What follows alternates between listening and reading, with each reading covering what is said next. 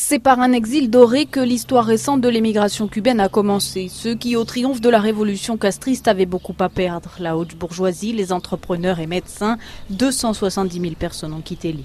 Restée avec son mari militaire du régime et leurs enfants, Maura n'a jamais revu sa sœur après son départ en 1961.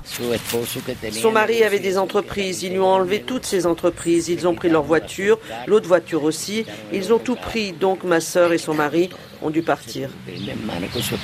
À plusieurs reprises dans les années 60 et 70, les vols directs entre Cuba et la Floride sont suspendus pour freiner l'émigration. En 1980, c'est l'exode de Marielle. Des milliers de Cubains, enfants de la Révolution, partent à l'annonce de l'ouverture unilatérale des frontières par Fidel Castro suite à un incident à l'ambassade du Pérou. Dans les années 90, la crise économique pousse des dizaines de milliers de Cubains dans le détroit de Floride sur des embarcations de fortune. Ce sont les balseros, ceux qui partent sur des radeaux appelés balsas. Mais tous ces émigrés sont avant tout appelés gusanos, vers de terre. Jusqu'à la période spéciale, ceux qui partaient étaient diabolisés, leurs familles montraient du doigt. En partant, ils abandonnaient toute possibilité de retour, leurs biens et leurs passeports. La période spéciale des années 90 permet donc une ouverture vers la diaspora qui voyage dès lors sur l'île chargée de billets verts. Et le dollar aide désormais de nombreuses familles cubaines. Pour cette retraitée qui touche quelques 40 dollars par mois, l'argent envoyé par son frère installé en Colombie est indispensable. Mayra Olea Sanchez fait la queue pour entrer dans l'un de ses nouveaux magasins en devises. Je m'en sers pour acheter l'essentiel, ce qui ne peut pas attendre, c'est tout.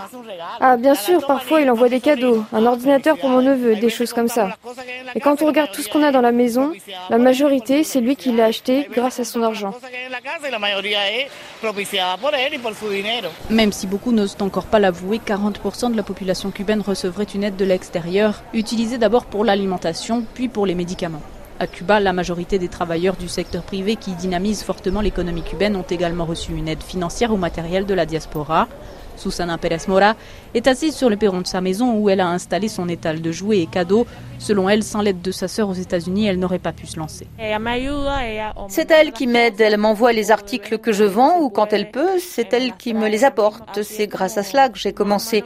Le Cubain qui est parti pensera toujours à aider ceux qui sont restés parce qu'ils sont cubains avant tout et ils savent comment ça se passe ici. Comme la sœur de Susana, 80% des exilés cubains s'installent chez le voisin nord-américain, principalement en Floride. Et malgré la suppression par Barack Obama de la loi dite pied sec, pied mouillé, qui permettait à ceux qui accostaient de pouvoir rester dans le pays, l'émigration reste stable.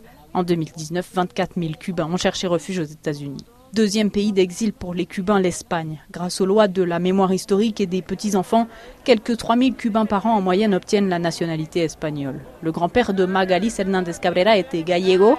Elle a donc la nationalité espagnole comme son fils, qui est donc parti. Pour moi, c'est très difficile. Mais bon, c'était sa décision. Ça fait 15 ans qu'il est parti.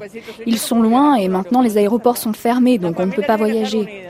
La famille devrait être réunie. Mais bon, j'ai ma maman aussi qui est toujours là. J'ai le cœur déchiré en deux. D'un côté, ma mère de 88 ans qui est ici et ne peut pas rester seule, et mon fils là-bas. Et moi, je suis toute seule entre les deux.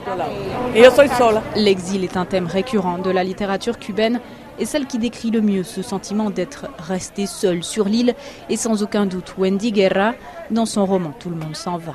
De Piron La Havane, RFI.